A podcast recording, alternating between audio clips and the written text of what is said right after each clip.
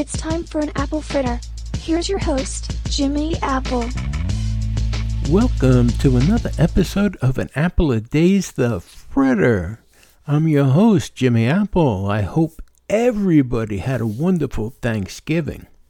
Today's topic is indigestion. What is indigestion? We've all said, at one time or another, that we've had it, but what is indigestion? Indigestion is a very common condition. About 25% of people in the U.S. experience indigestion each year.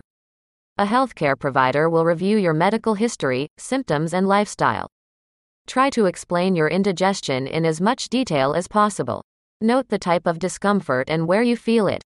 Also tell your healthcare provider when you experience indigestion. For example, does it occur after a meal or on an empty stomach? Is it worse in the morning or at night?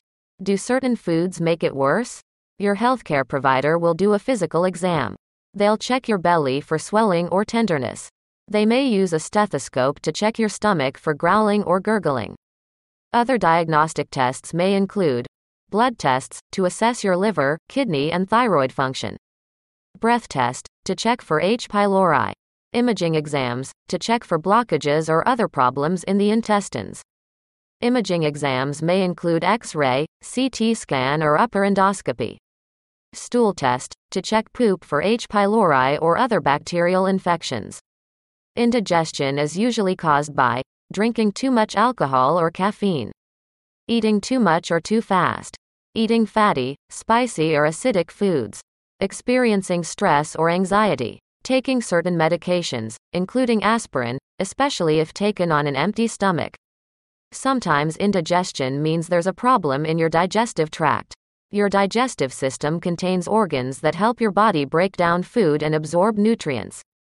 Indigestion could be a sign of gastritis, gastroesophageal reflux disease, GERD, gastroparesis, Helicobacter pylori, H. pylori, infection, hiatal hernia, irritable bowel syndrome, IBS, peptic ulcer disease, stomach cancer. Sometimes chronic, ongoing indigestion isn't related to any of these causes. In that case, it's called functional indigestion, functional dyspepsia.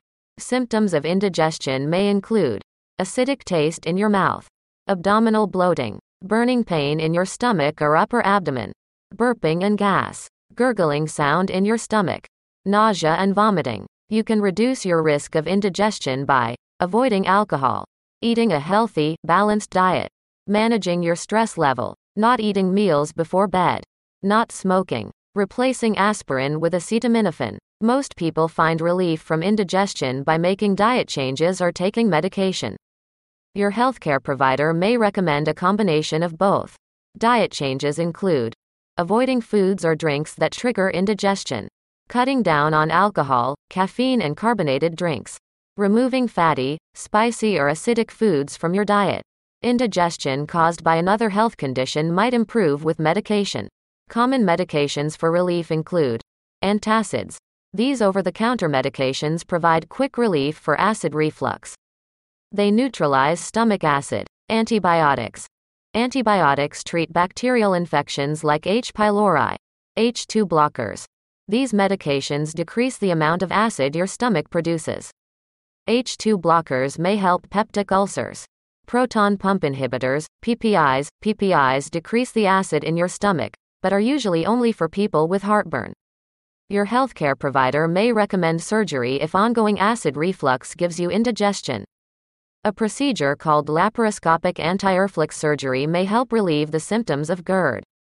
It's a minimally invasive procedure, meaning it doesn't need a large incision. Indigestion might go away as soon as you change your diet and habits. If you do take medication for your upset stomach, only do so with your healthcare provider's approval. Some medications, especially acid reducers, can have long-term side effects. These may include an increased risk of infections or low levels of important nutrients. Contact a healthcare provider right away if you experience black stools, chest pain, difficulty breathing, frequent or bloody vomiting, jaundice, yellowing of your eyes or skin, severe pain in your belly, unexplained weight loss. The occasional stomach problem is normal, but frequent stomach problems can keep you from eating, sleeping, or working. If indigestion is affecting your quality of life, it's time to see a healthcare provider. There are a variety of professionals who can help with stomach problems. They include primary care providers, dietitians, gastroenterologists, and talk therapists.